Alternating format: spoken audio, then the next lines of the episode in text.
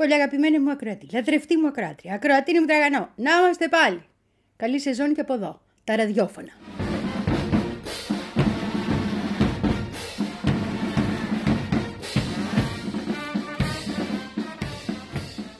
Έτσι που λες φέτος, το ξαναλέω για να το ξέρεις, θα πηγαίνουμε έτσι. Μία μπορεί να είμαστε στο YouTube, ειδικά αν έχουμε καλεσμένο ή αν έχουμε πάρα πολλά να πούμε. Μία θα είμαστε εδώ γιατί εγώ χωρίς μουσικούλες δεν μπορώ. Νομίζω ότι η μουσικούλα είναι μέρος της ζωής απαραίτητο. Δεν γίνεται να ζήσουμε χωρίς μουσικούλες. Το ότι ο πουλής τα καταφέρνει στη φάρμα και υποχρεώνει και το καλό μου το παιδί το Θάνο να περνάει τα ίδια, τέλος πάντων να μην το χαρακτηρίσω. Σε αφήνω όμως τώρα να απολαύσει ένα τραγούδι αφιερωμένο εξαιρετικά στον Εμμανουήλη το Μακρόν για όλα αυτά που πέρασε η Αφρική το καλοκαίρι εξαιτίας του και όλα αυτά που περνάνε και άλλες χώρες εξαιτίας του. Και η Γαλλία εξαιτίας του. Le député Guillotin dans la médecine, très expert et très malin, fit une machine pour purger le corps français de tous les gens approchés. C'est la guillotine guet, c'est la guillotine. Pour punir la trahison, la haute rapine, ces amateurs de blason, ces gens qu'on devine, voilà pour qui l'on a fait ce dont on connaît les faits. C'est la guillotine quai, c'est la guillotine. À force de comploter, l'art de mutine a gagné sans y penser, migraine maline. Pour guérir ces messieurs-là, un jour à la guillotine. De la France on a chassé la noble vermine, on a tout rasé, cassé et mis tout en ruine. Mais de noble on a gardé de mourir le coup tranché par la guillotine par la guillotine, par la guillotine quai, par la guillotine. Χτες που λες, με ρώτησε κάτι η ακροάτριά μου και εγώ δεν κατάλαβα τι με ρώτησε και απάντησα λάθος. Και μετά ήρθε η ακροάτριά μου και μου στείλε ένα μήνυμα στο facebook και μου λέει να σου πω, άλλα σε ρωτάω, αλλά μου απαντάς. Αύριο της λέω θα απαντήσω. Οπότε τώρα εγώ απαντάω για να ξέρεις. Λοιπόν, το ερώτημα αφορούσε όχι το... Χτες μιλήσαμε για το δρόμο του μεταξιού που οι, οι Αμερικανοκινέζοι το λένε BRI, Belt and Road Initiative, ε, και εγώ κατάλαβα ότι μιλάγαμε για αυτό και την αλλαγή των κινέζικων σχεδίων. Αλλά αυτό για το οποίο μίλαγε η ακροάτριά μου είναι ο άλλος ο δρόμος που έχει ανακοινωθεί από τους, ε, ε, τώρα με τους G20, από Αμερικάνους, ε, Ινδούς, Μπιν Σαλμάνι και περνάει και από Ισραήλ. Του τέστην έχει μέσα και ένα άλλο. Θα τα πούμε και αυτά. Ε, λοιπόν, κοίτα να δεις τώρα τι γίνεται με αυτό το δρόμο. Καταρχήν, όταν λέει ναι ο Μπιν Σαλμάν, δεν τον πιστεύουμε απολύτως. Έτσι, αυτό το έχουμε πει. Είναι ιδιοσυγκρασιακό τα γόρι. Τι να κάνουμε τώρα; Οπότε μπορεί να λέει ναι, ναι, ναι, ναι, ναι σε όλα και να μας... σε οποιαδήποτε φάση. Ένα. Δεύτερο, αυτό τον δρόμο τον είχαν ανακοινώσει, αν θυμάσαι, και όταν είχε πάει ο Μόντι επίσημη επίσκεψη στην Αμερική, στις Ηνωμένες Πολιτείες. Είχαν μιλήσει τότε για αυτό το δρόμο που τον ετοιμάζανε. Και επίσης, επειδή σε αυτό το δρόμο υπάρχει ένας πειραιάς μέσα, εξηγεί και την πρεμούρα που τον έπιασε το Μόντι να μας έρθει και εμάς από εδώ να δει το Μητσοτάκι.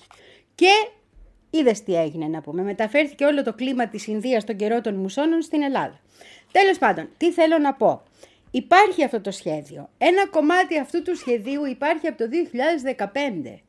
Αλλά δεν προχωράει. Αυτά τα πράγματα για να γίνουν θέλουν λεφτά. Εδώ θα παραδεχτώ ότι ο Μακρόν είχε ένα δίκιο όταν το είπε αυτό στους Τζουτέντι. Είπε καλά είναι τα σχέδια παιδιά, αλλά να δούμε τι θα γίνει. Και αυτό το σχέδιο δεν έχει καμία υποδομή αυτή τη στιγμή. Πρέπει να ξεκινήσει από το μηδέν, θέλω να πω. Τώρα να χρηματοδοτήσει το Ισραήλ η νέα αναπτυξιακή ε, τράπεζα δεν το βλέπω. Η Χάιφα είναι το λιμάνι του Ισραήλ που θέλουν. Να προχωρήσει προς Ισραήλ αν δεν έχουν πάρει σε σχέση με το Παλαιστινιακό και σε σχέση με το Ισραήλ πράγματα ή Σαουδάραβες για να γίνει μια σχετική ειρήνευση σε τέτοια του Αβραάμ κτλ. Πάλι δεν το βλέπω. Επίσης, εκείνο που βλέπω είναι, και άμα το δεις και εσύ προσεκτικά, ακροάτριά μου θα το δεις, είναι ότι αυτός ο καινούριος δρόμος θα έχει μεγαλύτερο κόστος, όχι μόνο στην κατασκευή, αλλά και στον τρόπο μεταφοράς. Λένε για 40% ότι θα γλιτώνουν κτλ. Όμως, ποιο είναι το πρόβλημά του σε σχέση με τους άλλους δρόμους που εξηγούσαμε τότε με τα, με τα BRICS. Αλλάζει διαρκώς τρόπο μεταφοράς.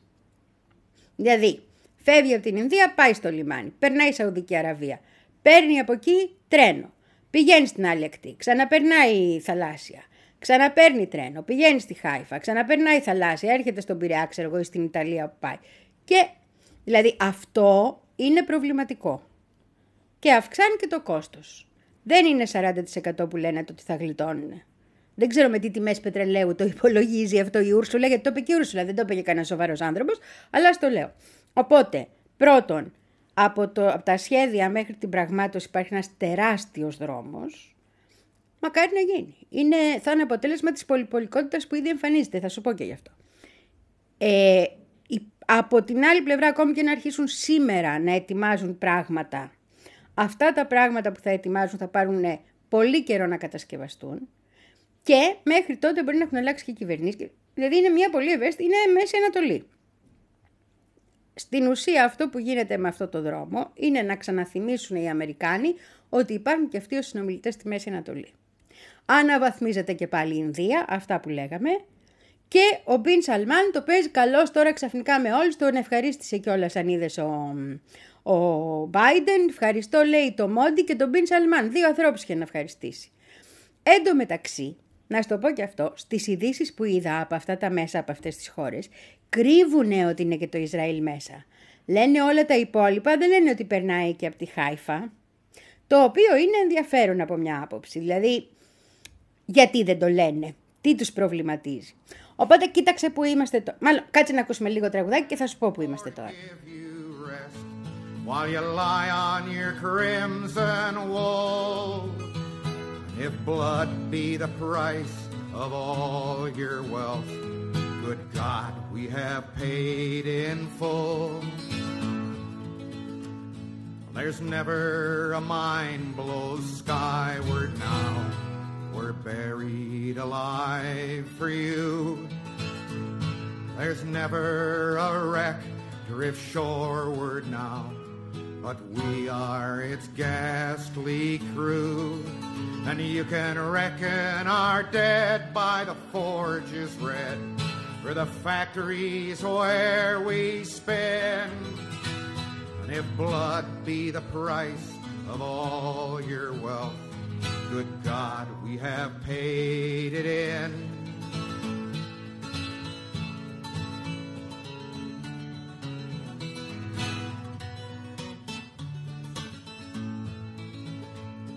We have fed you all for a thousand years. That was our doom, you know. From the days when you chained us in your fields to the strike a week ago. You have taken our lives and our jobs and our pride. Τώρα λοιπόν είμαστε σε πλήρη αναδιάταξη των οικονομικών ε, στοιχείων, των οικονομικών δομών, των οικονομικών επενδύσεων, όλων. Όσοι χτες μιλάγαμε για πολυπολικό κόσμο, ο πολυπολικός κόσμος, και αυτό αποδείχθηκε στο G20, είναι ήδη εδώ. Αυτό που κατάφερε η Ινδία, και δυστυχώς να κάνουμε υπό το Μόντι το κατάφερε, αλλά έχει και ένα διπλωματικό σώμα με κάτι αδένες να. Αυτό που κατάφερε λοιπόν η Ινδία είναι να τους φέρει καταρχήν στο ίδιο τραπέζι να έχουμε ένα κοινό ανακοινωθέν και παράλληλα να δείξει ότι υπάρχουν δυνατότητες όλοι να αναπτυχθούν. Η Ινδία είναι και στο Belt and Road, κατάλαβες; Η Ινδία είναι κυρίως στο δρόμο Ρωσία, Ιράν και κάτω Ινδία, Σαουδική Αραβία κτλ. Η Ινδία είναι σε όλα αυτά. Και η Ινδία θέλει ειρήνη, το είπαμε αυτό. Οπότε ο, αυτό που δείχνει όλο αυτό το οποίο έχει γίνει και ο ξαφνικός πανικός που τους έπιασε με τους δρόμους κτλ. είναι ότι έχουν αποδεχτεί ουσιαστικά ότι είναι ήδη εδώ ο πολυπολικός κόσμος. Πράγμα το οποίο είναι καλό. Δεν μας νοιάζει εμάς ούτε αν θα χάσουν οι Κινέζοι, ούτε αν θα χάσουν οι Ινδοί, ούτε αν θα χάσουν... Δηλαδή, εννοώ σε σχέση με τις επενδύσεις που έχουν κάνει, έτσι. Εκείνο που μας νοιάζει είναι οι αδύναμες χώρες να ακούγονται. Και εδώ ακούγονται. Εκείνο που μας νοιάζει είναι να υπάρχει ειρήνη. Τους συμφέρει αυτή τη στιγμή όλους να υπάρχει ειρήνη. Συμφέρει και το Σαουδάραβα, που σημαίνει ότι μπορεί να δούμε και από εκεί εξελίξεις. Συμφέρει και τον Ιρανό που μπορεί να του τρίβουν, τρίβουν τώρα τα δόντια, αλλά δεν ξέρω αν το είδες σήμερα, ε, χτες. Χτες απελευθέρωσε ο Biden τα λεφτάκια που κρατάγανε εκεί και τα διέθεσε για να κάνουν και την ανταλλαγή των πέντε κρατουμένων από, Αμερικάνων από το Ιράν, Ιρανών από, την, ε, από τις Ηνωμένες Πολιτείες και ανοίγει και εκεί, αυτά γίνονται με συζήτηση, κατάλαβες θέλω να πω. Ανήκει και η πορτούλα, είναι εκεί. Μπορεί να τρίζουν δόντια να λένε να κάνουν, αλλά οι πορτούλες σιγά σιγά ανοίγουν.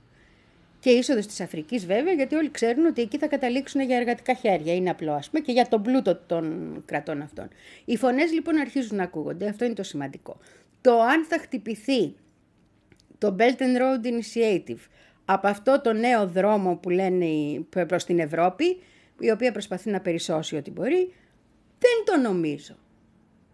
Δηλαδή, η ευημερία όλων είναι ο στόχος. Από όσους δρόμους και αν περνάει. Το ότι όμως αυτά όλα γίνονται και ανακοινώνονται έτσι όπως ανακοινώνονται, γιατί την έχει πιάσει ένας πανικός στην Ευρώπη και τις Ηνωμένες Πολιτείες, διότι βλέπουν ότι δεν τους βγαίνει το παιχνίδι, είναι σημαντικό. Και πίσω τώρα πια προχωράνε όχι με την προπαγάνδα και τα «Α, εγώ ξέρω και εγώ θα σου πω και ό,τι λέω εγώ είναι τέλειο και κόβω και τα μέσα του αλλού να μην τον ακούς».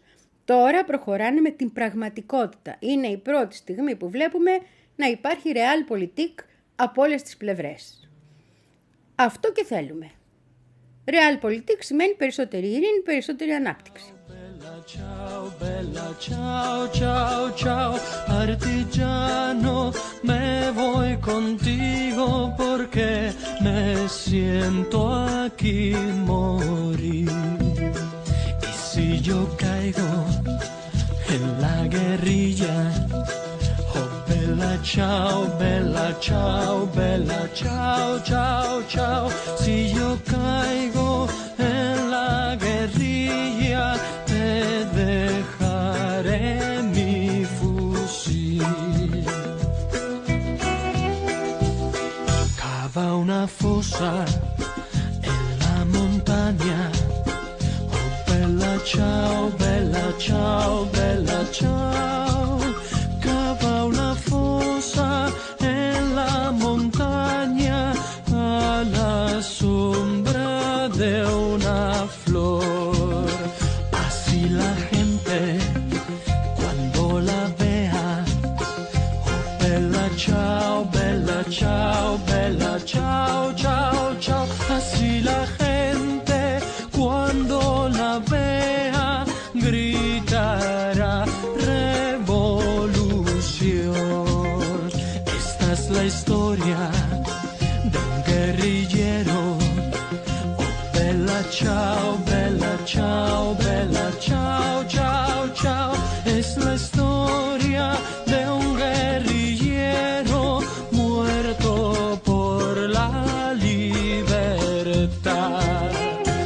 Questo il fiore del partigiano. Oh bella ciao, bella ciao, bella ciao, ciao, ciao. Questo il fiore del partigiano morto. Το ότι η Δύση αρχίζει να κινείται διαφορετικά προς τον παγκόσμιο νότο είναι εμφανές όχι μόνο από τους G20, αλλά και το ότι ξαφνικά μοιράζουν αλλιώς τους ρόλους. Θέλω να πω δεν μπορεί να πηγαίνει ο Μακρόν στη Γαλλία γιατί υπάρχει το παρελθόν που υπάρχει. Δεν μπορεί να πηγαίνουν οι Αμερικα... στην Αφρική. Ναι, δεν μπορεί να πάει ο Μακρόν στην Αφρική. Στη Γαλλία δυστυχώς μπορεί να πάει ακόμα. Δεν μπορεί να πάει λοιπόν ο Μακρόν στην Αφρική. Πού τον στέλνουμε στον Μπαγκλαντές. Που δεν υπάρχει τέτοια, τέτοια κακή προϊστορία. Κατάλαβες, αρχίζουν να ξαναμοιράζουν κάποια πράγματα γιατί αντιλαμβάνονται ότι τα έχει πάρει στο κρανίο ο Παγκόσμιος Νότος. Το καταλάβανε μετά από ένα χρόνο πιέσεων αφόρητων που ακόμα και οι μικρότερες χώρες σταθήκαν απέναντί τους και τώρα προσπαθούν το πράγμα κάπως να το μαζέψουν ακούγοντας. Και είναι η πρώτη φορά που αντιλαμβάνονται ότι πρέπει να ακούνε κιόλας, όχι μόνο να λένε, να καθοδηγούν, να εκβιάζουν και να πιέζουν. Και επίσης συνειδητοποιούν ότι ένα τεράστιο κομμάτι της οικονομίας τους στηρίζεται ακριβώς σε ό,τι τους δίνει ο Παγκόσμιος Νότος. Άμα πει φτού κακά ο Παγκόσμιος Νότος και αρχίζει να δίνει μόνο προς τη μία πλευρά, όπως γίνεται τώρα, θα έχουν τεράστιο πρόβλημα. Εκεί είμαστε. Είναι πάρα πολύ διασκεδαστικό και είναι και ενδεικτικό του ότι πάμε καλά. Πάμε καλά. Πάμε στο να ακουστούν οι αδύναμοι λαοί. Πάμε στο να υπάρξουν ξανά αληθινές ισορροπίες, να μην υπάρχει μονοκρατορία. Πάμε στο να μπορούν οι άνθρωποι να χτίσουν εν μέρη το μέλλον τους και να πάρουν τις χώρες τους, τους τόπους τους στα χέρια τους. Τι σημαντικό πράγμα είναι αυτό.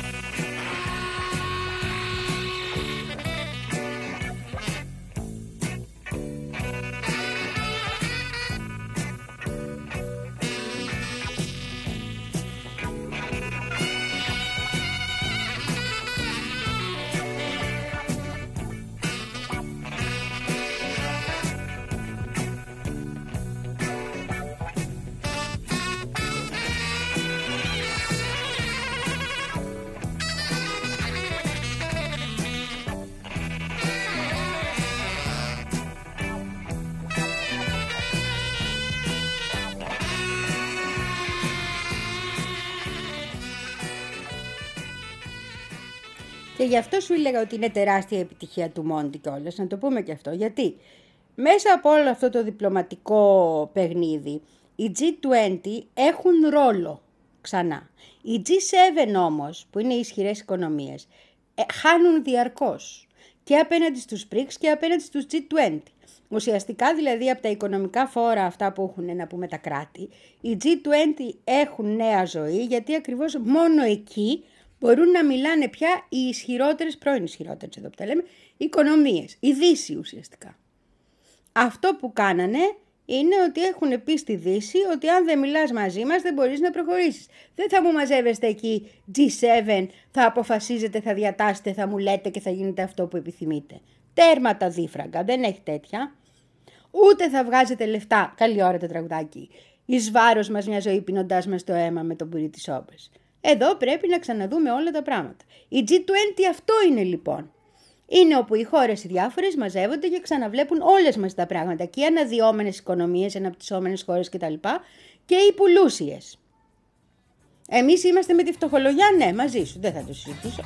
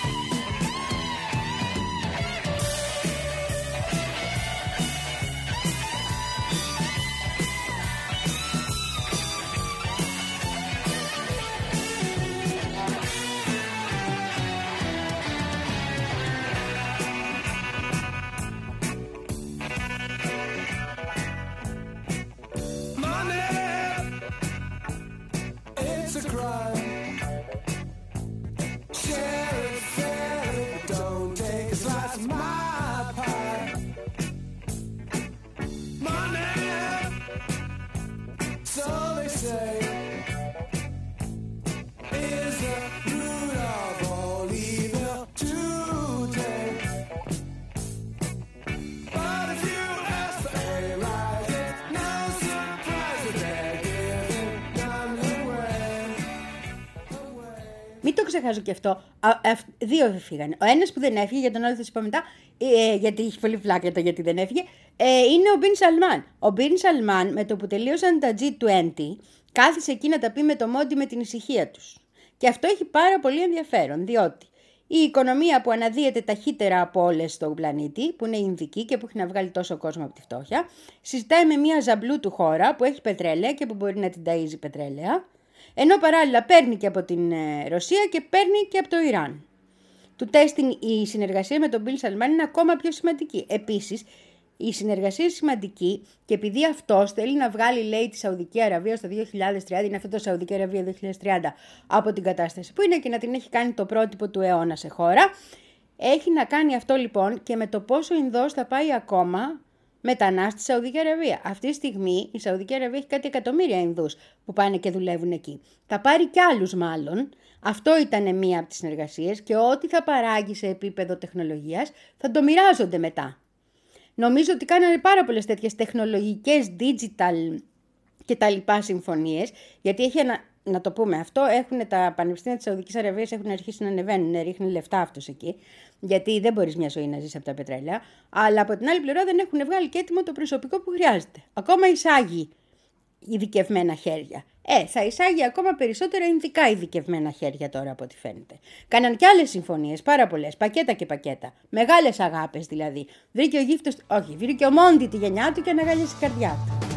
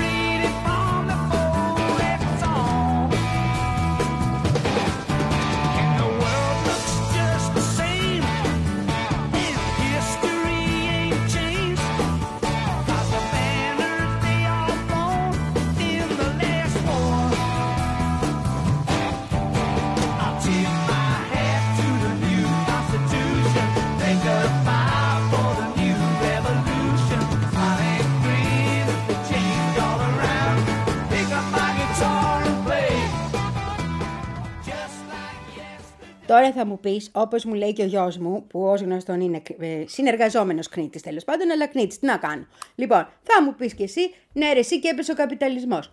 Όχι. Όχι, δεν έπεσε ο καπιταλισμός, σύντροφοι δεκτών. Εδώ είναι ο καπιταλισμός παρόν. Όμως, το να καταφέρουμε να ξανά έχουμε κάποια εργατικά δικαιώματα, ακόμα και εδώ. Το να καταφέρουν όλοι αυτοί οι άνθρωποι να έχουν τον πλούτο της χώρας τους στα χέρια τους.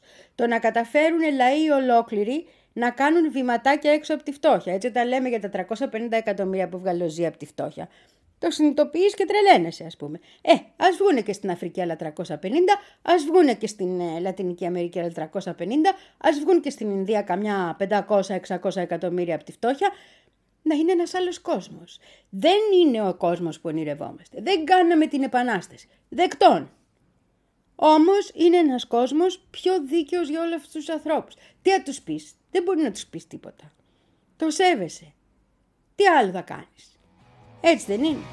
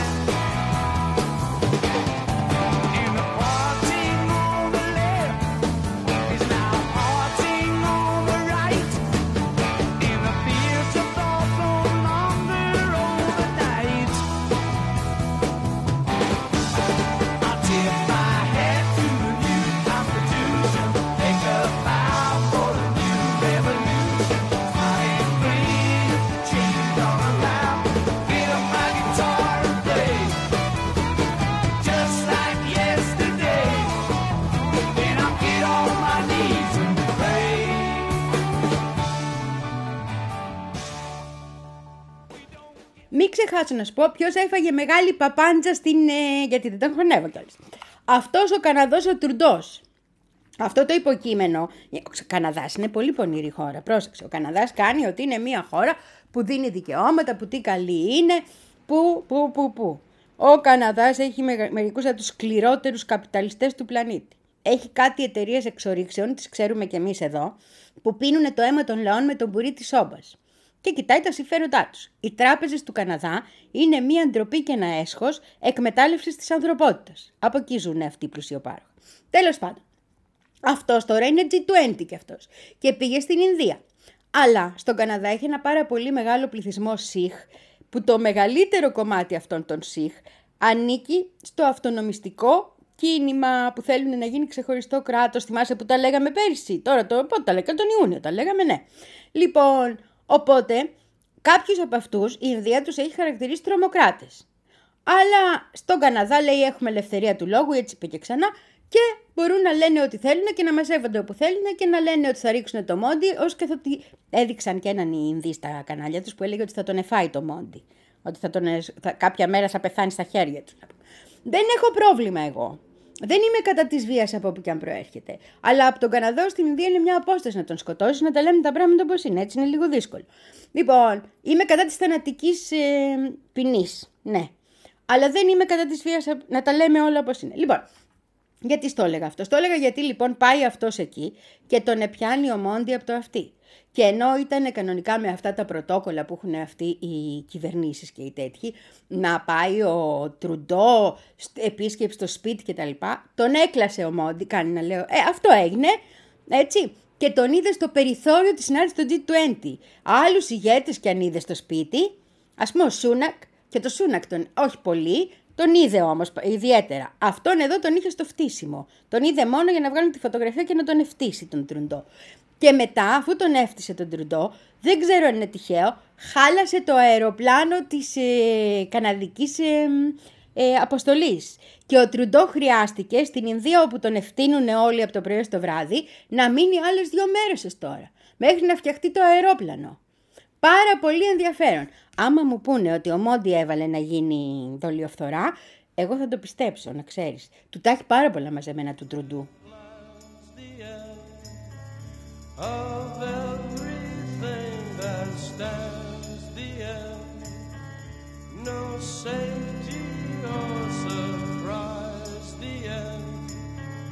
of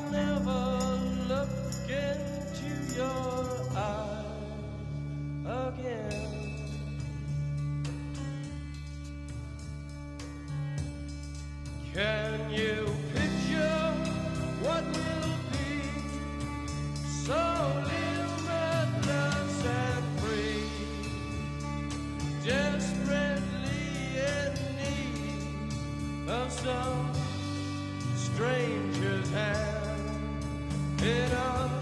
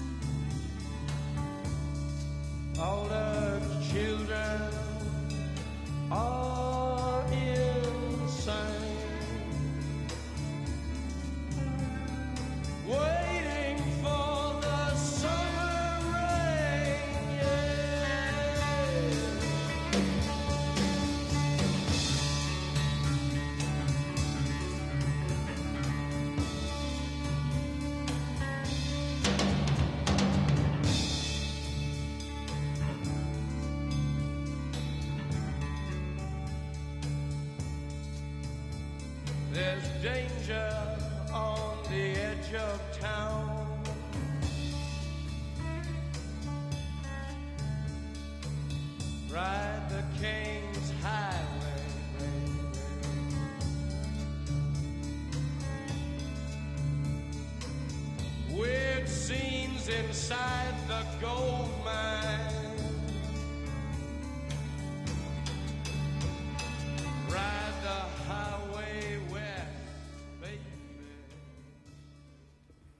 Τώρα τι σημαίνει αυτό για την Ουκρανία, που η μόνη που δεν ήταν ικανοποιημένη φυσικά από το ανέκνωθεν είναι η Ουκρανία.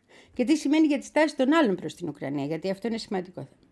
Σημαίνει καταρχήν ότι η βοήθεια η εξοπλιστική θα μειωθεί έως και θα εξαφανιστεί, ειδικά όσο προχωράνε σε εκλογικές περιόδους διάφορες μεγάλες δυνάμεις.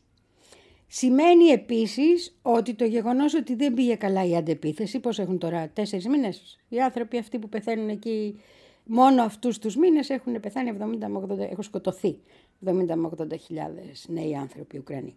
Λοιπόν, σημαίνει επίσης ότι αυτό που θέλανε οι Δυτικοί να παρουσιάσουν μια μεγάλη νίκη και ξέρω εγώ και τι, δεν υπάρχει, οπότε βλέπουν το κοινό να μετακινείται τους πληθυσμούς τους, τους λαούς τους και να μην θέλει να συνεχίσουν τη βοήθεια προς την Ουκρανία και πλέον ο λα- οι λαοί τους πατάνε και στο γεγονός ότι εδώ υπάρχει άλλο ζήτημα, σοβαρό. Το ότι η Ουκρανία δεν, δεν πρόκειται. Οπότε γι' αυτό θα πάμε, όπως σου έλεγα και χτες μάλλον, σε μια μ, φάση Κορέας. Είπα Κορέας και θυμήθηκα, ο Κιμ Καλέ πήγε, ναι, τον είδε τον, ε, τον ε, μ, Πούτινο, βρεθήκανε λέει. Τέλος πάντων, το σημαντικό είναι λοιπόν ότι πάμε σε μια τέτοια μάλλον ε, κατάσταση και συμφωνία. Ε, μπορεί να λένε τώρα οι Αμερικάνοι και οι Δυτικοί ότι ό,τι πει η Ουκρανία εμείς τι να πούμε, αλλά έχουν βγάλει από το τραπέζι ήδη όλες τις παλιές μεγάλες κουβέντες και μόνο να αποχωρήσουν από παντού. Θυμάσαι. Θα το ξαναπώ. Το έχω πει από την αρχή του πολέμου 10 φορές. Με έχει βρει κόσμος γιατί το λέω, αλλά θα το ξαναπώ. Και είναι η αλήθεια δυστυχώς και είναι η πείρα. Αυτά τα πράγματα λύνονται στο τραπέζι των διαπραγματεύσεων. Και εκεί έχει πάντα ένα μεγαλύτερο λόγο πιο ισχυρός, σε αυτός που έχει ισχυρο- ισχυροποιήσει τη θέση του. Αν το τραπέζι των διαπραγματεύσεων λοιπόν είχε στρωθεί πέρυσι στην Τουρκία, που το περίμενα, τότε που είχε επιτευχθεί η συμφωνία και πήγαν και την χαλάσανε ο Μπόρις Τζόνσον και οι Εγγλέζοι, τώρα η Ουκρανία θα ήταν μια ακέραια χώρα. Και θα υπήρχαν και δημοψηφίσματα αυτοδιάθεσης κτλ. Δεν έγινε αυτό. Θα πάνε τώρα στο τραπέζι των διαπραγματεύσεων σε πολύ χειρότερη θέση. Και αυτό το πρότυπο Κορέας σημαίνει ότι μπορεί και να μην συμφωνούν οι Ουκρανοί. Θα μπει ο ΙΕ εγγυητής και γεια σας, έτσι. Να τα πούμε πώς είναι τα πράγματα. Το και κερατάς και δαρμένος, όταν έχεις τόσα πτώματα, τόσο κόσμο να έχει πεθάνει, εκατοντάδες χιλιάδες ανθρώπους, νέους ανθρώπους να έχουν σκοτωθεί, δεν μπορείς να το πεις. Είναι ντροπή να λέω τέτοιες παροιμίες, αλλά αυτό μου ήρθε στο μυαλό. Στο εξομολογούμε, αμαρτία εξομολογημένη. and he looked inside.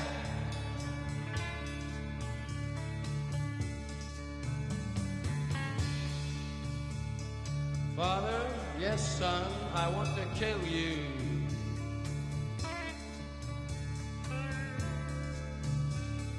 Mother,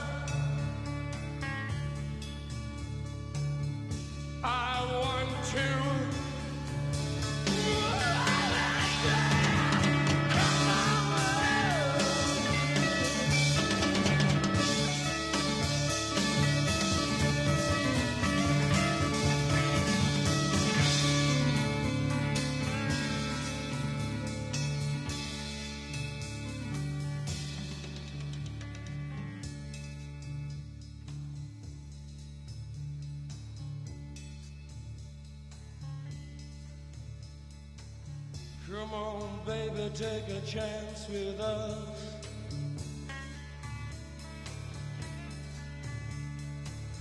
Come on, baby, take a chance with us.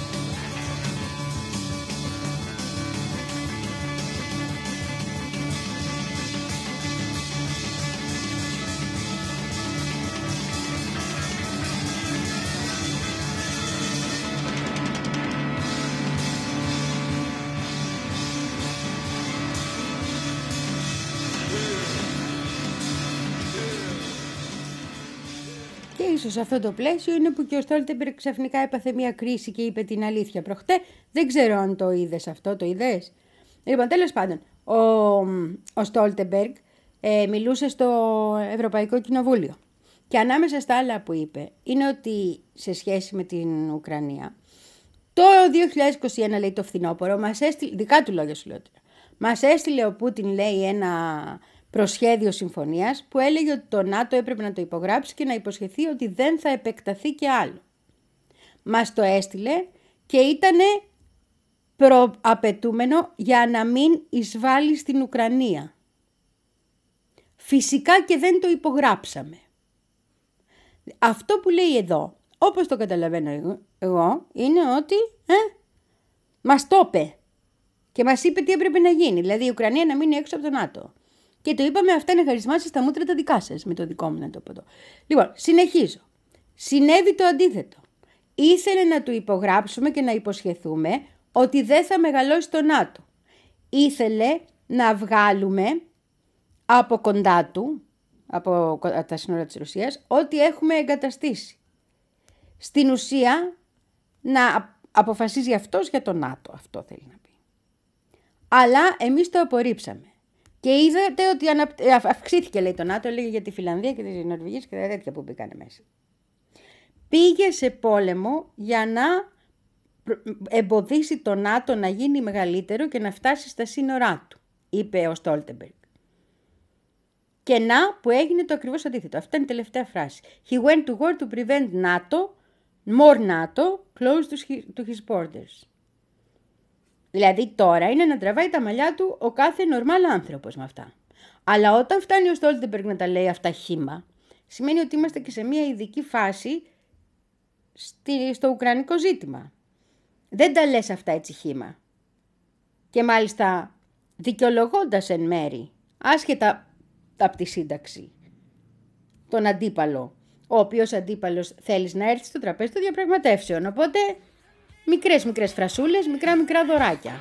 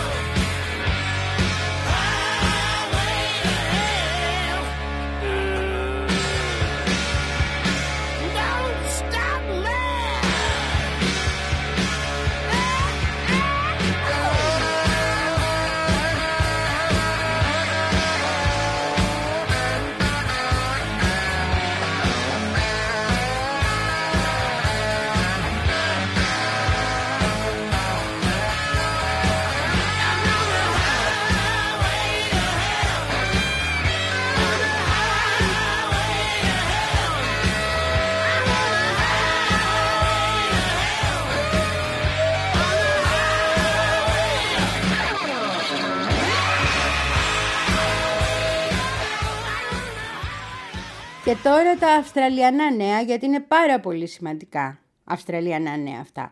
14 του Οκτώβρη θα ψηφίσει η Αυστραλία, γίνεται δημοψήφισμα. Και Αυτό το δημοσίευμα γίνεται για να αλλάξει το σύνταγμά τους, να μπει ένα άρθρο που αναγνωρίζει τα αυτόχθονα έθνη τους ηθαγενείς ως ηθαγενείς ουσιαστικά. Δεν υπάρχει στην Αυστραλία αυτή τη στιγμή συνταγματική άλλη αναγνώριση των αυτοχθόνων. Οι ηθαγενείς είναι αγνοούμενοι. Και είναι ένα πάρα πολύ σημαντικό ζήτημα για εκεί. Μιλάμε για γύρω στο ένα εκατομμύριο ανθρώπους που έχουν απομείνει από τους ηθαγενείς. Ε, βέβαια, τους φάγαν όλους. Το Τι τους έχουν κάνει δεν μπορεί να φανταστείς. Και σε τι φτώχεια τους κρατάνε ακόμα, έτσι. Και σε τι συνθήκες ζουν. Είναι άστα να πάνε. Έχει πόσο έχουν, 250 χρόνια που πήγανε και αρχίσαν να καθαρίζουν τον τόπο εκεί και που τους θεωρούσαν ε, τους ηθαγενείς της ε, Αυστραλίας το missing link, τον ενδιάμεσο, λέει η κρίκο είχαν βρει ανάμεσα στον άνθρωπο και τα ζώα. Αυτή ήταν η αντίληψη. Έτσι. Σου έχω πει για την τρουγκανίνη μας, σου έχω πει πολλά. Να τα ξαναπούμε. Ναι. Τέλος πάντων. Και είναι ένα πάρα πολύ σημαντικό αυτό ζήτημα γιατί θα δημιουργηθεί ένα πράγμα που το λένε φωνή, συμβουλευτικό όργανο, ας το πούμε έτσι, ώστε σιγά σιγά να υποθεί η αλήθεια για τα εγκλήματα που έχουν γίνει. Μια επιτροπή συμφιλίωσης τόσο καιρό μετά, ας το πούμε. Και παράλληλα να αρχίσει ένας αγώνας ώστε αυτοί οι άνθρωποι να πάρουν τη θέση τους ανοίξει στον τόπο τους ξανά, που τους έχουν εξολοθρεύσει. Αυτό να το πω έτσι. Μετράμε λευκές χώρες και λέμε Ηνωμένες Πολιτείες, Καναδάς, Αυστραλία, Νέα Ζηλανδία. Δηλαδή οι τόποι που τους φάξανε μέχρι ρουθούνη, που ό,τι έμεινε έμεινε κατά τύχη, ας πούμε. Πρόκειται περί απίστευτων εγκλημάτων που έχουν γίνει εις βάρον αυτών των ανθρώπων. Και σήμερα στην Αυστραλία υπάρχει μια δεξιά η οποία λέει ότι δεν είναι καλό να γίνει αυτό και σιγά μην ακούμε τους αυτόχθονες. Η γνωστή λογική αυτό, των απεικιοκρατών. Δεν αλλάζει εύκολα αυτό. Ελπίζω να το κάνουν, ναι, ελπίζω να αναγνωριστεί συνταγματικά, να αναγνωριστούν συνταγματικά και ελπίζω να τους δοθεί φωνή μέσα από τη φωνή των ηθαγενών μας στην Αυστραλία, των Αβορήγινων που τους λέγαμε πάντα ιστορικά, αλλά υπάρχουν και άλλες φυλές που είναι στα συνά straight, δεν είναι μόνο οι Αβορήγινες, έτσι. Οπότε τώρα γι' αυτό λέω ηθαγενείς για να τους πιάνει όλους. Me, I'm self-employed. I love to work at nothing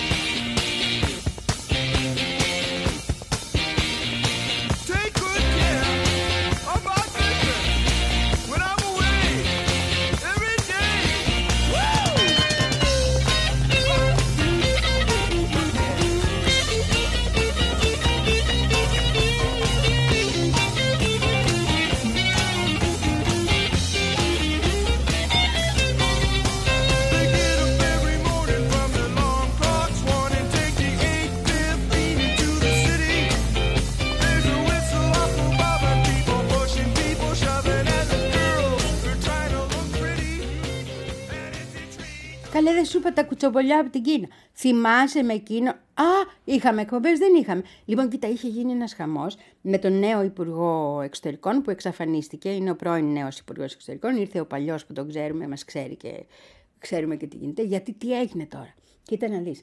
Αυτός ήταν. ε, ερωτευμένος με μια που του ρίξαν από δίπλα οι Αμερικάνοι, η Κινέζα του Χονγκ Κονγκ, παρουσιάστρια στη τηλεόραση, κάνανε και ένα μωρό μαζί. Και αυτή ήταν κατάσκοπος. Και είχαν ρίξει δίπλα στον Υπουργό Εξωτερικών της Κίνας την κατάσκοπο και αυτός δεν είχε πάρει πρέφα και είχε ανοίξει τη στοματάρα του και ο Θεός βοηθός. Τέλος πάντων. Αυτός λοιπόν πριν μάθουμε όλα αυτά, είχε εξαφανιστεί από το προσκήνιο για δύο-τρεις εβδομάδες. Θα τον είχε ζει σε κανένα δωμάτιο και θα του έλεγε να πούμε, ή ο ανταυτού, τέλος πάντων, όποιον είχαν εκεί. Τώρα το ίδιο έχει γίνει και ανησυχούν, λέει, με τον Υπουργό Αμήνης, τον Λί Σανκφού, ο οποίος δύο εβδομάδες τώρα δεν έχει εμφανιστεί πουθενά. Δεν ξέρω αν υπάρχει κι άλλη ωραία, μοιραία γυναίκα και τέτοια που του έχουν ρίξει από δίπλα, αν υπάρχει, έχουμε πρόβλημα. Αλλά το τι είναι ο Υπουργός Άμυνας, δηλαδή ενώ έχουν οι Κινέζοι πρόβλημα, να αρχίσουν να κοιτάνε ε, την υπογραφή τους που, που βάζουν συγκεκριμένα. Ναι, αυτό. Λοιπόν, αλλά πέραν τούτου, εδώ υπάρχει ένα ζήτημα που είναι ότι ο συγκεκριμένος έχει να κάνει με την άμυνα. Οπότε είναι λίγο ανησυχητικό αν τον εξαφανίσαν έτσι, γιατί τώρα συζητιέται και είχε βγει και ο Ζήκη είχε πει ότι πρέπει να γίνουν κάποιες βελτιώσεις και η χώρα να σταθεί αμυντικά καλύτερα κτλ. κτλ. Μπορεί να εφαγώθει, θέλω να πω το παιδί, θα δείξει ο χρόνος. Μπορεί και να μην εφαγώθει, να είναι γρυπιασμένος, να έχει ένα COVID, να έχει κάτι, να είναι στο νοσοκομείο. Γερός να είναι ο άνθρωπος δηλαδή. Όχι ότι έχω καμιά δυναμία στους υπουργούς αμήνης, αλλά λέμε. Αλλά Κατάλαβες. Θα σε έχω ενήμερο. Φυσικά και ενήμερο και ενήμερο και ενήμερο θα σε έχω για όλα αυτά. Γιατί έχεις σκάνδαλα ιστορία. Έχεις...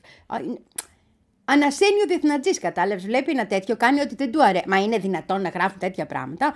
Αλλά μαθαίνει και τα σεξουαλικά των ε, διαφόρων τσιριμπίμ τσιριμπόμ, που λέγε και μια ωραία ψυχή.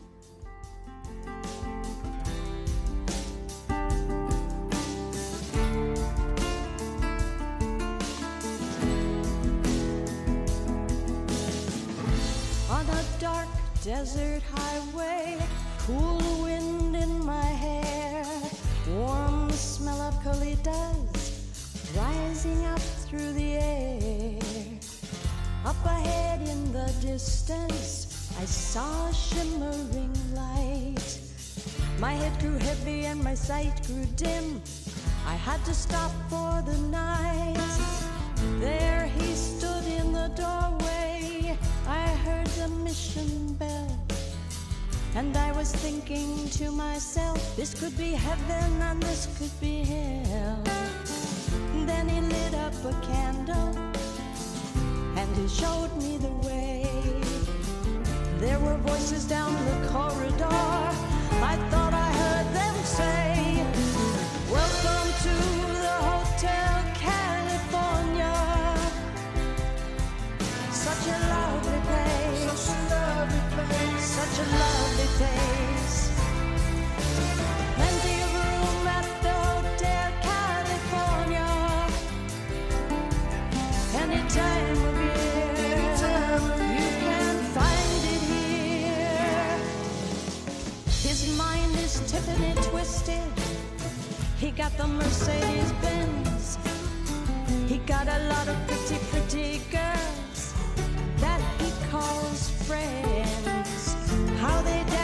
The courtyard, sweet summer sweat.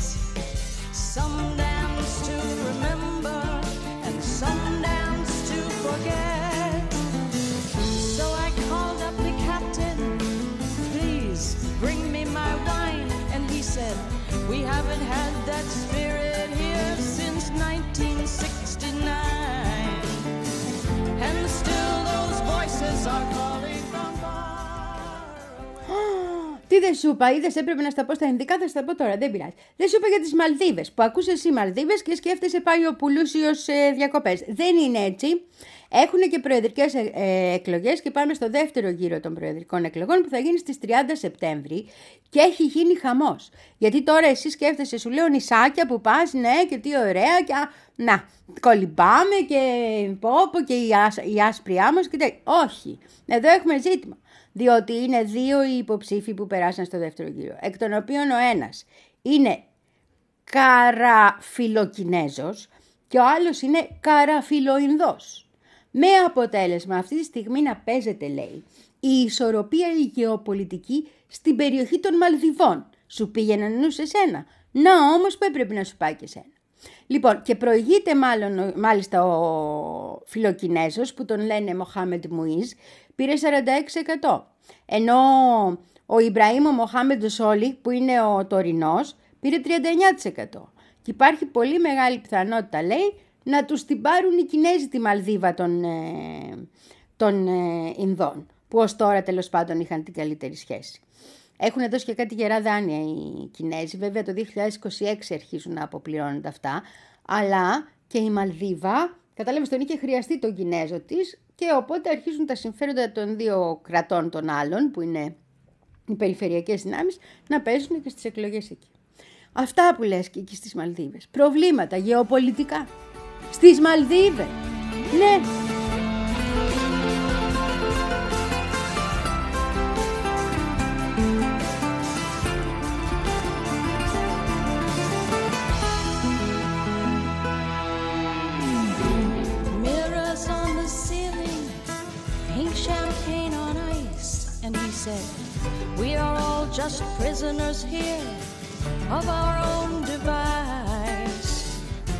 The master's chambers, they gathered for the feast.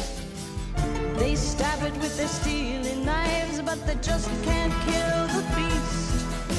The last thing I remember, I was running for the door. I had to find the passage back to the place I was before. Relax, said the night man. We are programmed to receive. You can check out anytime you like, but you can never leave. Welcome to the Hotel California. Such a lovely place. Such a lovely place. Such a lovely place. Plenty of room at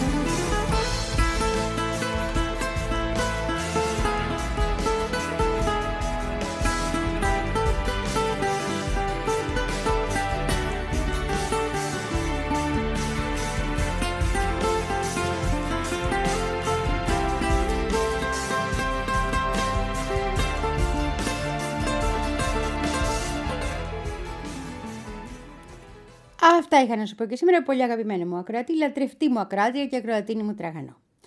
Εύχομαι τα καλύτερα και θυμίζω ότι θα τα πούμε αύριο ξανά στις 4. Λογικά με βίντεα, γεροί να είμαστε, γιατί λέω να κατέβω να... Α, είναι και τα κορίτσια μετά. Οπότε όχι με βίντεο Τετάρτη, γιατί ε, χρειάζεται να μπαίνεις πιο νωρίς στο στούντιο για κάτι τέτοια. Επειδή είναι τα κορίτσια μας αύριο, είναι η πρώτη τους εκπομπούλα αύριο, ε, για την καινούρια σεζόν, δεν θα είναι. Θα πρέπει να την κάνω έτσι, γραμμένη. Οπότε, ξέρω, γραμμένη με έχει κι εσύ. Αλλά καλά κάνεις. Καλά κάνεις. Δεν πρέπει να με παίρνεις και πολύ στα σοβαρά, ούτε εγώ με παίρνω. Λοιπόν, αλλά αυτή είναι η κατάσταση. Ε, οπότε αύριο ξανά ηχογραφημένη. Μεθαύριο θα δούμε. Θα δούμε. Παίζει. As the snow flies. On a cold and gray Chicago morning, a poor little baby child was born in the ghetto. And his mama cries. Cause if there's one thing that she don't need is another little hungry mouth to feed in the ghetto. People, don't you understand? The child needs a helping hand. A hero to be an angry young man someday. Take a look at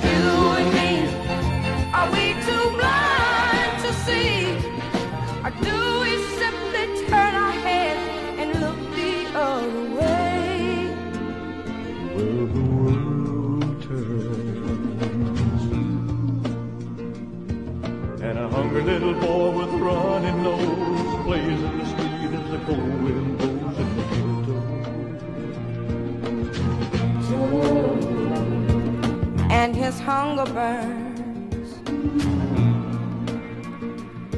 So he starts to roam the street at night. He learns how to steal and he learns how to fight in the ghetto. One night in desperation, the young man breaks away. He buys a gun, he steals a car, tries to run, but he don't get far. And his mama cries. And his mama cries. As a crowd gathers round, an angry young man face down in the street with a gun in his hand. In the ghetto. In the ghetto. And as her young man dies, on a cold and gray Chicago morn, another little baby child is born. in the ghetto. And his mama cried.